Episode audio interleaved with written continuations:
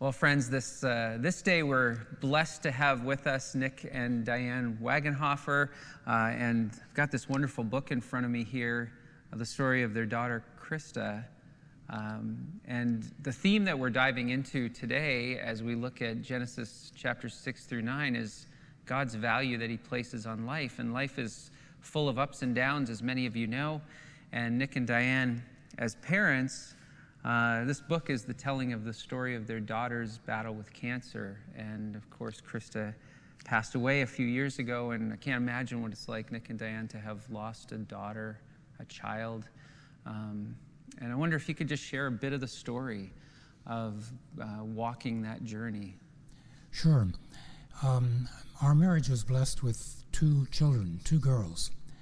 And uh, of course, they were grew up as per normal kids but in, in 2008, Diane and I retired, and we moved back to Kelowna, where. From where? Where? Well, we were in Hong Kong okay, 11 yeah. years prior to that. Okay, wow. So we moved here, and we were, the, for the first time, uh, within driving distance of our family, which was nice. We hadn't been that way for a, a number of years. Um, on a holiday, well, I shouldn't call it a holiday. We were actually on a short missions trip to Vietnam in 2013. And uh, while we were there, we were on a holiday in Dalat, their New Year, and received an uh, email from Krista to say that we should contact her rather sooner than later. Hmm. And she had found out that she had cancer, diagnosed with fourth stage terminal cancer. Um, that was a shock to us, to say the least. Now, Javat and Krista just had their first child, Matthias, who was a six months old at that time. Um, Krista, as a kid, had always had a soft heart for overseas missions. And uh, so she had done a number of short term um, missionary type services in, in as uh, she grew up. And um, at one stage, she then became a what you might call a full-time missionary. She joined a medical missions team uh, to uh, the Balkans. Was she a nurse? She was a nurse. Yeah. She was an RN. She had gone to Trinity and then on to. Oh, she completed nursing training there. Wow. Now she met and married Javat while there. Um, when we heard of Krista's predicament, Diane left immediately from Vietnam to go back to help, and I waited a while to to wrap up my responsibilities there. Now it was quite uh, devastating to see the changes of a healthy, young, vibrant mother of a newly born child, and then to slowly see her uh, become disfigured and eventually die from the cancer that she had. I had the privilege of um, driving her to many of her medical appointments. Mm. And uh, some of my emotional experiences were really heightened the time I had to get her a walker, which seemed so wrong. Hmm. And also when I had to cut her hair. Yeah. Wow. Because she was losing them. Yeah. Wow. I can only imagine how, like, thinking of being a dad at the stage of life I am, it's like you don't ever anticipate that you'll be the one living through that piece of it. And Diane, what did you find is what did you find and learn was necessary for you as a as a couple to survive this? What have you learned along the way? I I think from my own experience, as we talked about since we've been asked to do this, it wasn't what I did because I, it was daily survival for me. I came back and I became like a, a mother again of a 30 year old. I did night feedings because she had to uh, mm-hmm. go off breastfeeding because of her chemo, and uh, I changed diapers and I looked after a baby. Uh, at my age of what a 60 I oh, forget what it was young. but anyways i became a young mother again suddenly so wow. it became a daily survival actually and um, I would attribute to our going through it the way we did, not based upon me, but because of other people. Hmm. And um, I think, firstly, what made our journey in life easier was the fact that Krista had such a, a positive, absolute faith in God. She never doubted Him, she never questioned. Um, I may, I'm sure she did at times, but overall, she was a positive patient. Mm. And, um, and through this book that Phil was talking about, she was able to carry on her missionary journey by writing her experiences, her ups and downs of life, and her sister encouraged her to do that. And uh, through it, she ministered to others, and also they ministered to her by praying for her. Wow. And then, secondly, I think she definitely had joy in suffering. We celebrated everything. We've always been a party family. Maybe not my husband, but I certainly am. And and uh, we celebrated everything from uh, chemo treatment endings, which she had several uh, rounds yeah. of it, to radiation treatments, which she had a couple rounds. Um, to birthdays, to Javat becoming a Canadian citizen, to um, um, yeah, anyways, uh, families, we did three family trips together. And we did Christmas in a big way, as we always do. Hmm. And, and uh, celebrating was a big thing to her. And she requested her grave marker read Celebrating in Heaven, wow. which it says. Wow. And that we trust she's doing. Wow. Yeah.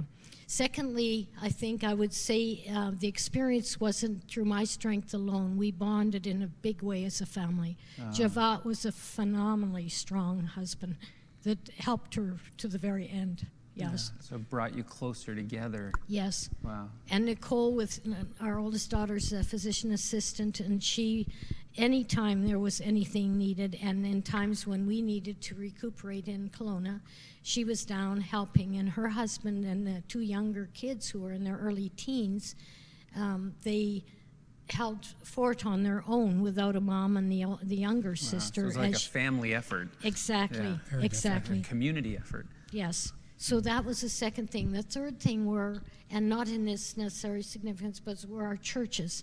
And Krista's church in uh, Cloverdale, or in Surrey, what is it called? Cloverdale, mm-hmm, I think. Mm-hmm. Yes, it was um, phenomenal.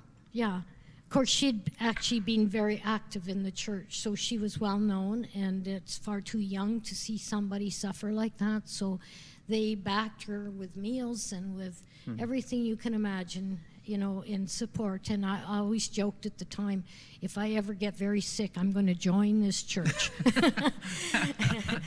but, but. Well, that's a strong testimony to the type of people they were, right? Exactly, yeah. yeah. And our church friends here, we belonged to two life groups at the time, and they did the same for us mm. at this end. We had people that um, supported us, well, all of them in prayer, but we had people that came and and uh, helped us with their yard work while we are gone and left the house wow. vacant. We had others who invited us for meals when we got back to recoup. And um, one couple in, in, from the church here actually drove my meds down to Vancouver when wow. I need, had an extended stay and I had run out of my medications. Wow. And uh, so to you, I offer a big thank you. Wow. A big thank you. So a I, church is important. Yeah. So I'm hearing like these themes of like there's pain, like it's and and because you love, like you love Krista, you know, that pain is still there. It's real, Absolutely. right? Like it's it's not diminished.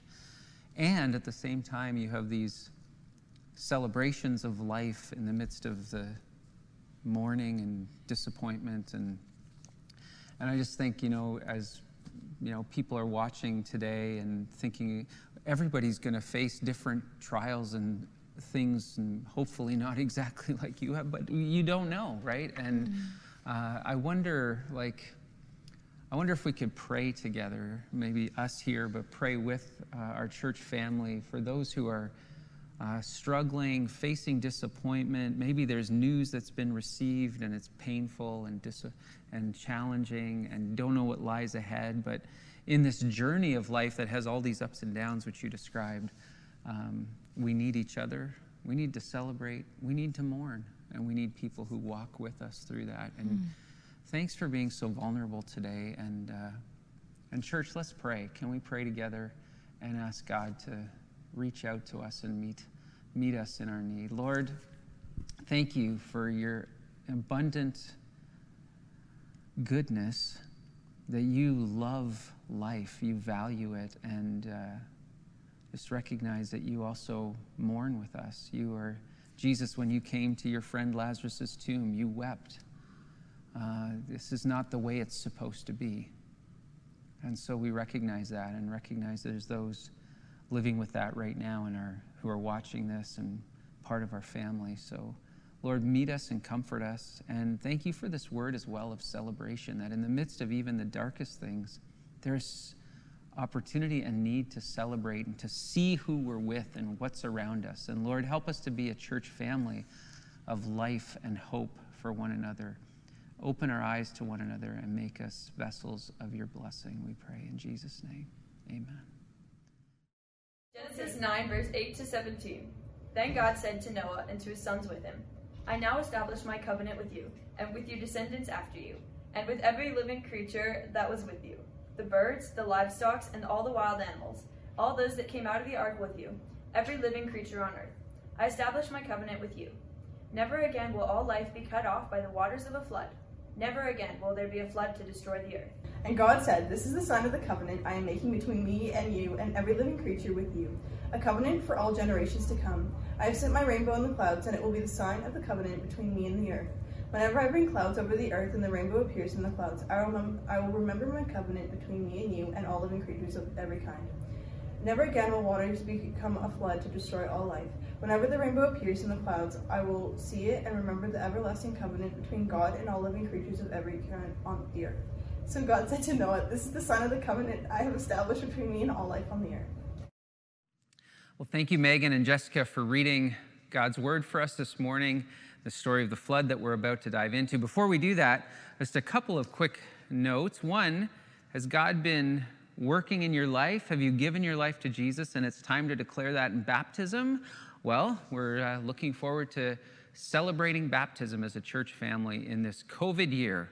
Uh, toward the end of November. So if God has moved in your life, you want to celebrate that in baptism, please reach out to us, office at KGF Church, office at kgfchurch.com, and we'll start walking with you in that direction. And communion. We're going to move communion to the last Sunday of the month, October, uh, beginning this in a, on October the 25th.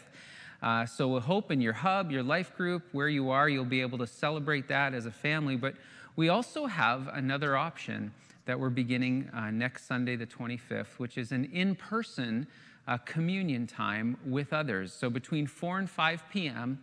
on Sunday, October 25th, you can come by the church building and you'll be placed into a small group of people, and we'll just spend a few minutes celebrating the Lord's table together. And with myself uh, and some board members, we'll center us together in communion. So if you want that kind of connection, if you don't have it in a hub or a life group, we'd invite you to that next Sunday. There'll be more information on that in our newsletter next week.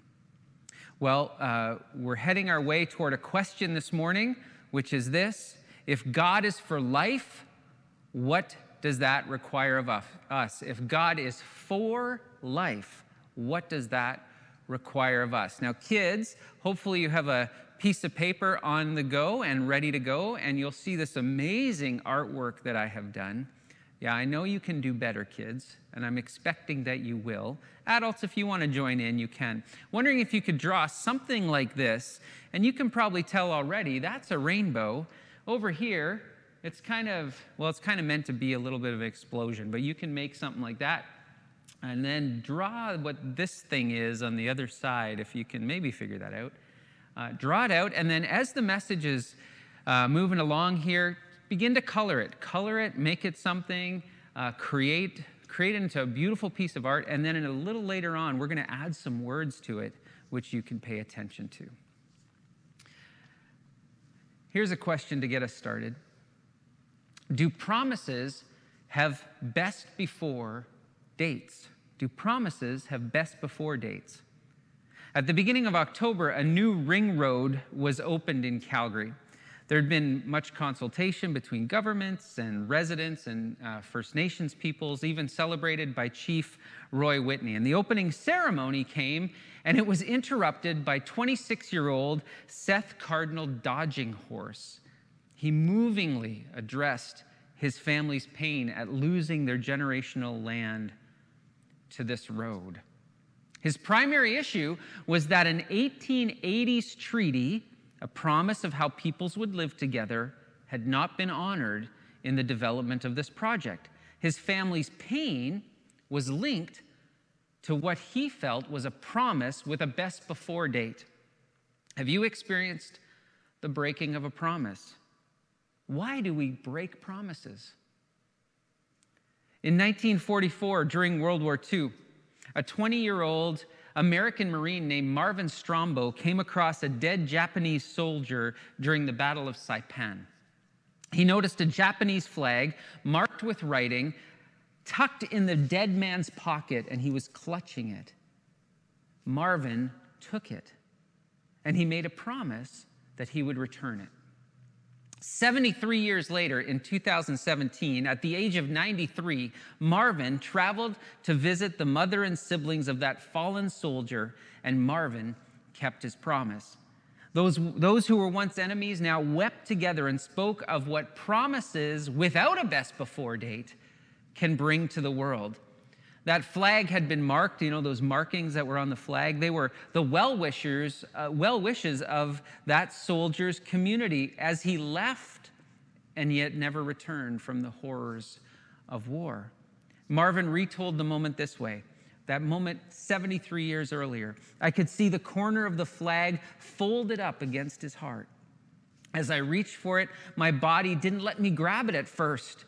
But I knew if I left that there, someone else might come and take it. That flag could be lost forever. I made myself promise him that one day I would give back the flag. Now, what's amazing is that 20 year old Marvin, in the darkness of war, made a promise and then he kept it. Do promises have best before dates? We have it in us to keep promises. Where does that promise keeping come from? Now, promises broken are bad news. We've all experienced this. We can empathize with Seth Cardinal Dodging Horse and his pain. There's another war right now raging between Armenia and Azerbaijan. A brokered ceasefire was to take effect on the morning of October the 10th, not many days ago. Within minutes of that truce taking effect, both sides accuse the other of breaking it. We're in the middle of a provincial election, and you should vote, by the way. Promises in elections get thrown around like snowballs in the playground after the first snowball, snowfall. And sadly, we actually expect that the promises of elections are usually broken and melt like those snowballs do. We've all experienced the bad news of broken promises in a relationship, in a business deal.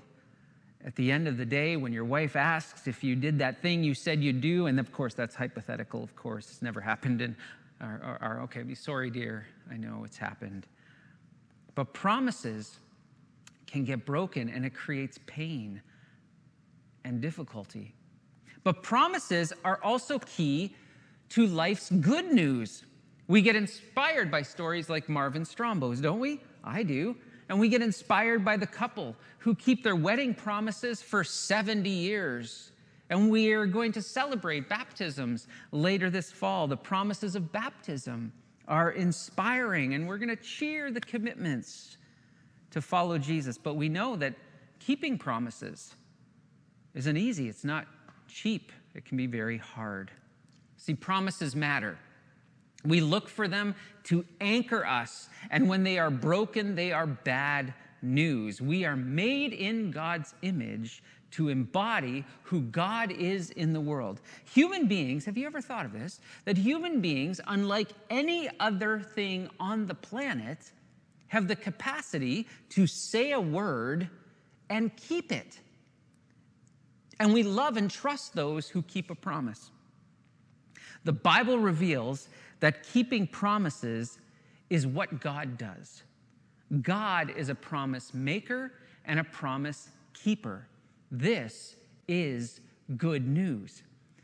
By the end of Genesis chapter 5, and Pastor Levi led us into the story of Cain and Abel in chapter 4, last week. And when we come to the end of Genesis chapter 5, the world is both broken because of sin and given hope like the light at the end of the tunnel. The family line of Seth in chapter 5, verses 1 to 3, introduce us to Seth, who is born to Cain and Abel after the death, or sorry, born to Adam and Eve after the death of Abel. And this family line of Seth, which Genesis chapter 5 tells the family line of Seth, the replacement of Abel, provides hope in the midst of human brokenness, sin, and mess after the fall in Genesis 3. Take a look at this picture. This is an art display in France, and it tells a tale, this tale in powerful ways. This 1878 sculpture called The First Funeral by Louis Ernest Barrias captures vividly the, the pain of Adam and Eve. They hold Abel and embrace the pain of brokenness. You can just see it. What a wonderful piece of art. But in the background, strategically placed over the soldiers of our grieving first parents, is Jesus carrying his cross in Gustave Dore's 1883 artwork, Vale of Tears.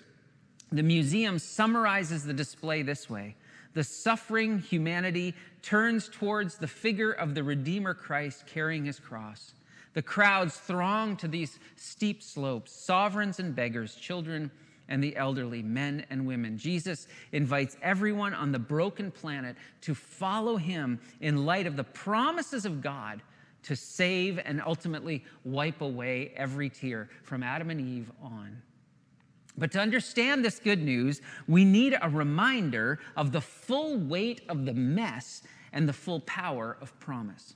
Which brings us to the story which begins in Genesis chapter 6, the story of the flood, which we normally refer to as Noah and the, yeah, say it out loud. Come on, Noah and the, okay, all the popular images.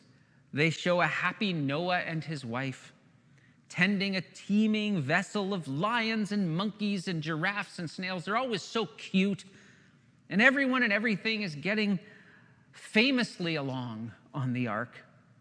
And it's an iconic image and mostly misses the point.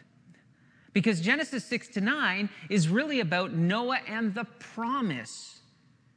At the close of Genesis chapter 5, Lamech, one of the descendants of Seth, has a son, and he names him Noah, which means rest. And he names him that in hope that Noah will bring comfort from life's painful toil and brokenness. Hopefully, Lamech is saying the next generation gets it right. Now, the line of Seth carries God's shalom blessing east of Eden after the pain of Cain murdering Abel. But how would Lamech's hope be realized? And I'm guessing Lamech had no idea it would vo- involve an ark. Now, particularly when Genesis 6, verses 1 to 7, describes a battlefield like image of life on broken earth. Genesis 6, verse 3 says, God says, My spirit will not contend with humans forever, for they're mortal. We have a best before date on us, each and every one of us. We will not live forever. And then verses 5 to 7 say this The Lord saw how great the wickedness of the human race had become on the earth, and that every inclination of the thoughts of the human heart was only evil all the time. You notice the emphasis? How great the wickedness. Every inclination of the heart was only evil all the time. The image of God is marred. The flame of blessing that we're, con, uh, we're created to carry is faint. And the Lord even wonders if life is worth it. The Lord regrets making us. What a crazy thought. Look at verses six to seven. The Lord regretted that he had made human beings on the earth. His heart was deeply troubled. So the Lord said, I will wipe from the face of the earth the human race I've created, and with them the animals, birds, creatures that move on the ground. Oh, I regret that I've made them. What a troubling couple verses. Noah and the promise, don't you see, is not a cute child's tale. It is us before the Supreme Court. What will become of us when our sin is full grown and our deep darkness stands judged? Think about this as the great conundrum of existence.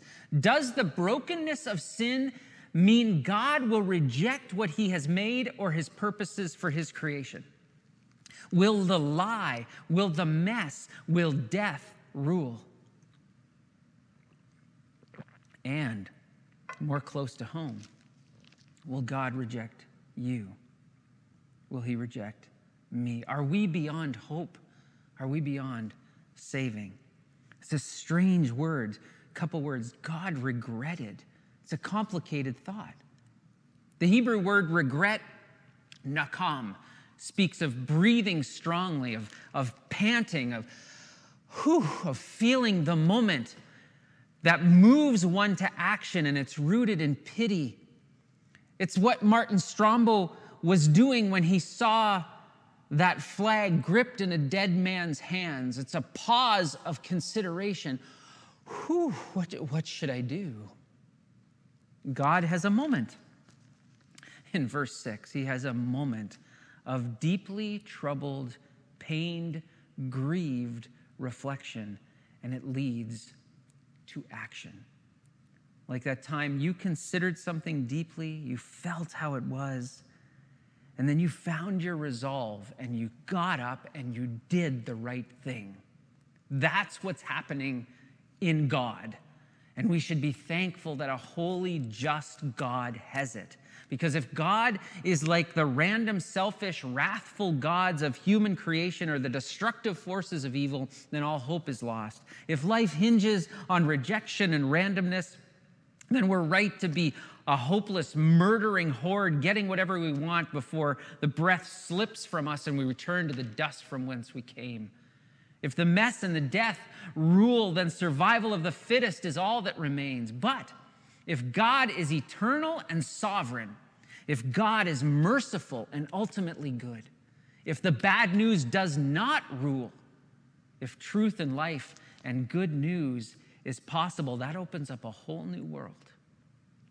If God refuses to reject his purposes, and even those who reject him, then we can't fall far enough from the reach of his promises.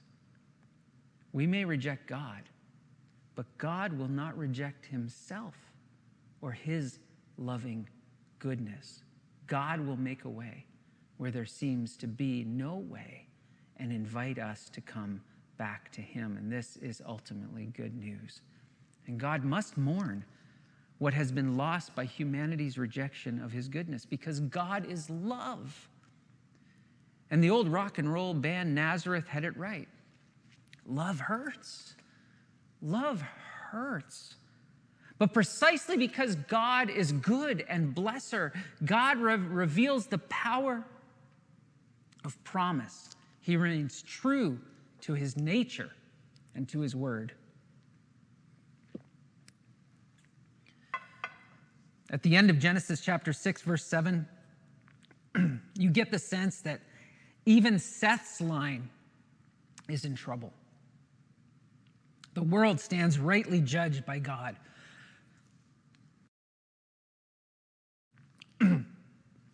Excuse me. Everything is broken. But look at verse 8. But Noah found favor in the eyes of the Lord. It's not that Noah is unbroken, he has our disease. But Noah lived a life of friendship with God. Noah found favor in the eyes of the Lord.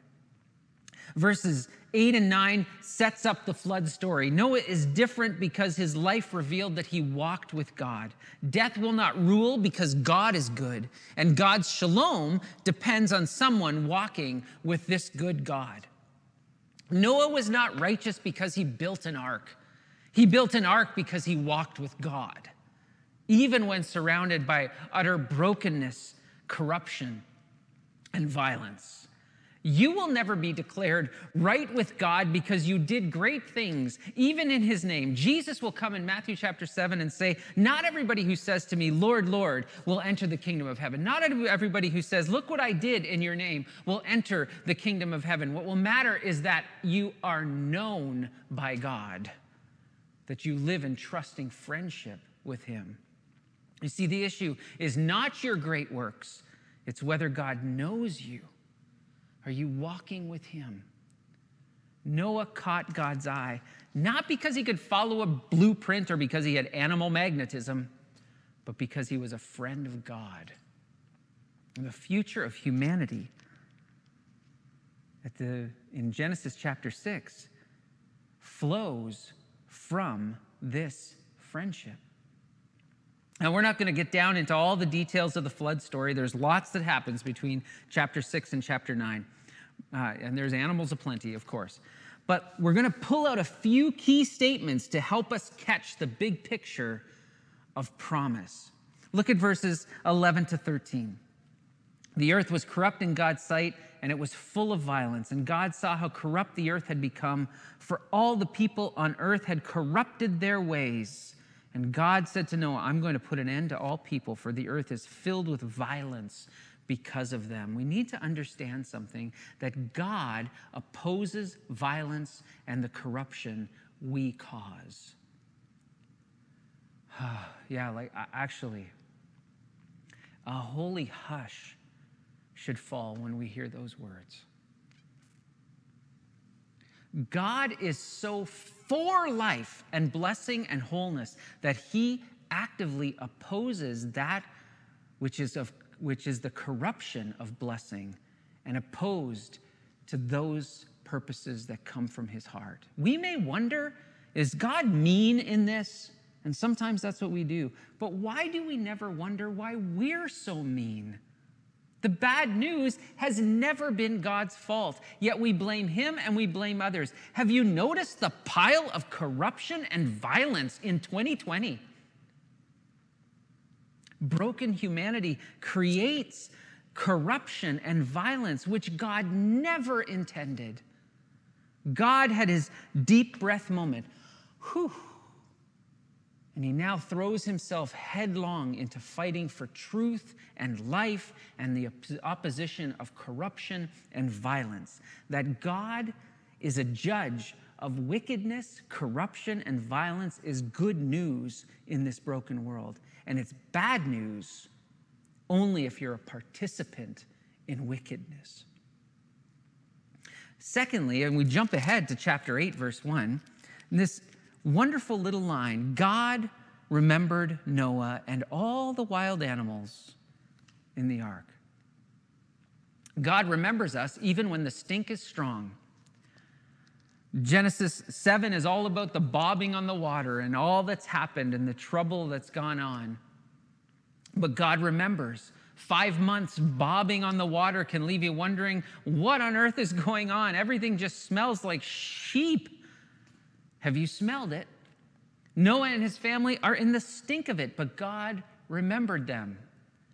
God may send us into something. In verse chapter 7 verse 1, God said, "Go into the ark."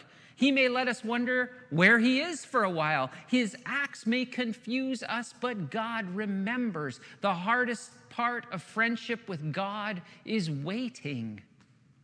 But those who wait upon the Lord will renew their strength, said Isaiah 40, 31.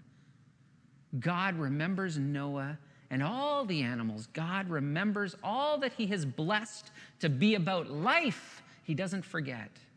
And then, verse 15, we discover the next stage. God says to Noah, Come out of the ark, you and your wife and your sons and their wives. Come out of the ark. Now, listen, if the story was really about Noah and the ark, well, then now the story's over. But this is not about the ark. The ark is a lifeboat, but the real issue is life, not the boat. Human beings rarely voluntarily leave arks that we build. we easily forget that the ark was never the point. We turn the ark into an idol, but the Lord commands Noah and his family get out of there. And why? In verse 17, it's very clear Bring out every kind of living creature that is with you the birds, animals, all these things, so they can multiply on the earth and be fruitful and increase in number. Live the original good blessing mandate of Genesis chapter 1. God is not into building arks. He'll command them, He'll use them, and He will let them rot when the time comes. He does this in Scripture many times. He does it to the tabernacle, to the temple, the Ark of the Covenant. He even does this to a cross and an empty tomb. There are signs, these are signs of greater realities. God's purpose is life, blessing, sending, going.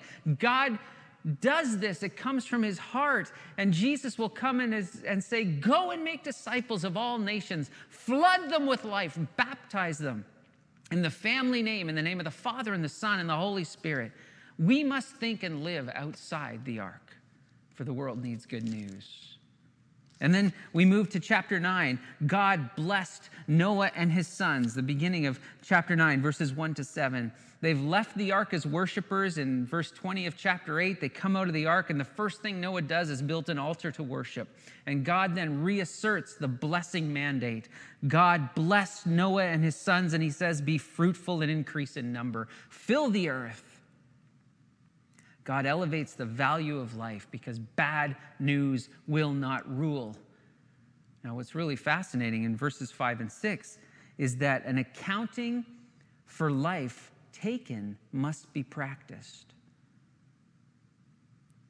I will demand an accounting for the life of another human being, says God. Every culture does this. To take a life is serious, serious business. The highest testimony of human brokenness is the taking of another life. One of the great marks of biblical faith and an understanding of this God who has revealed himself is the value of human life from the unborn to the immobilized, from special needs to even the life of your enemy. As for you, says God in verse 7, as for you, as for you, be fruitful multiply, be about life. As for those who are my friends, get busy with life. And then we come to verses 9 and 10. I now establish my covenant with you and with every living creature. Finally comes the promise. God establishes the first covenant of Scripture. This is the first promise in Scripture that God will keep, even if we don't keep our end of the bargain. Bad news will not rule. God rules, and he makes promises true to his nature and his purposes that can be trusted. And this promise is for, says God in verses 9 and 10. It's for Noah who walked with God. God says it's for Noah's descendants. And who are they? There's nobody else, it would appear. The promise is for all who will be born of Shem, Ham, and Japheth and their wives. From this point on, Genesis chapter 10 will tell these family lines. The promise is for all peoples on earth. In other words, this covenant promise is for you. Even the one you don't think deserves it has this promise over their lives. For every living creature is the promise in, in, in chapter 9, verses 9 and 10. And then, and then we come to the rainbow we come to this rainbow where God has made a promise to everyone and to everything that He will be for life. Whatever it takes to restore life to the full is what God will do. God is feverishly for life. And Jesus will come saying, The thief comes to steal, kill, and destroy, but I come that you may have life and have it abundantly to the full what it's entirely meant to be. Not even death will destroy the promise. Jesus comes and he fulfills the promise of God and he conquers death and he rises from the dead. The rainbow you see, and here's where we're going to fill in some words the rainbow extends from the brokenness of humanity and the brokenness of the world all the way to the resurrection. This is what God is about. This is what he has come to do. God's promises extend this far. That promise of the rainbow is a promise sign, a promise that a sign that God will keep his promises to the entire earth, to the entire world. He is the resurrection and the life, said Jesus. Those who believe in him will never die. God's made a promise, and he's longing for a people, for a family who will walk with him and obey his purposes for his glory until Jesus comes again and restores all things. The time has come, Jesus will say. The kingdom of God is near. Repent and believe the good news. So, from the brokenness of the world to the fulfillment of the resurrection, this rainbow hangs as an umbrella over the earth that God has made a promise that is for life to every living thing, to you and God will keep his promise. Everyone we meet, everyone we meet is a carrier of this promise, even if they don't know it yet. Every corner of this planet has this promise hovering over it, even where bombs fly and promises are broken. They just might not know it yet. There's nowhere you can go in this world beset by the bad news of corruption and violence, self promotion and self despising, where this umbrella promise does not hang like a rainbow over the dark clouds. So, friends, let's get out of the ark. Let's build an altar and worship. And let's follow the bunnies and hop to it as people of this good news. Lord, what an incredible thing it is that you have caught your breath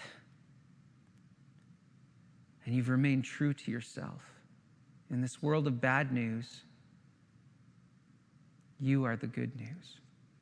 You are sovereign and you rule, and you have made a promise to the earth, to every living creature, that you are for life. Oh God, wherever we have believed the opposite is true, we repent, we're sorry. Oh God, wherever we have acted and looked upon other people as if the opposite is true, we repent, we're sorry. You are for life. Make us a people of this good news. Thank you, Jesus, that you came as the fulfillment of this and that you are the resurrection and the life, and that you promise abundant life to us. Thank you. We worship you. We build an altar we raise our hands and say, Thank you.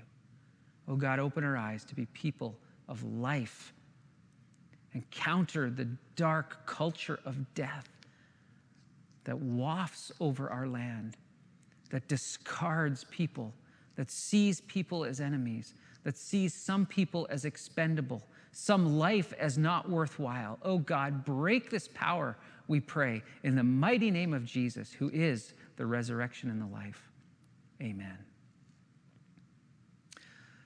All right, church, as you prepare to go today to be this people of life, to be people of good news, here's the question that we ask you to wrestle with together, build upon together, and then apply in your living with one another. If God is for life, what does this require of us? If God is for life, what does this require of us? God bless you.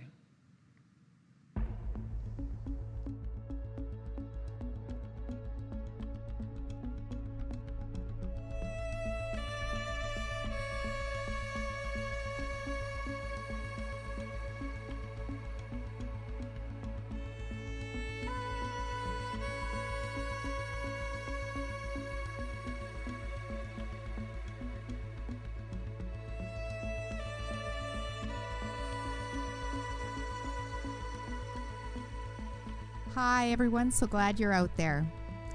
Several things this time. Number one, the nominations for the board, the church board, are coming due October 31st. The forms are at the church office or with your hub leaders. The board is really important for us as members, we make up the board, and the board helps to guide the path that we are on. Make sure that we are following where we actually want to be, what our mission and vision and values are. Secondly, Refresh Ladies have started. They have just done the first session, and there's room for some more people. We have a virtual class and an in person class that meets in the nursery on the cozy couches.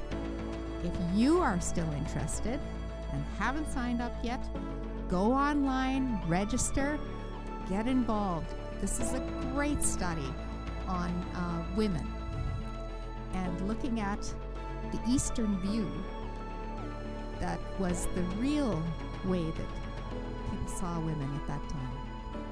Third, last, we want to bless the hub leaders. We are blessing them by making sure they are well trained to care for you as they lead you on Sunday mornings or whatever day of the week that your hub meets.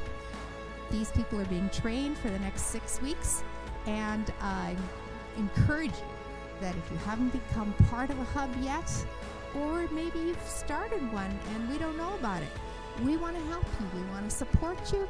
Get involved. Be part of a hub. Call us if you need one. Call us if you want training.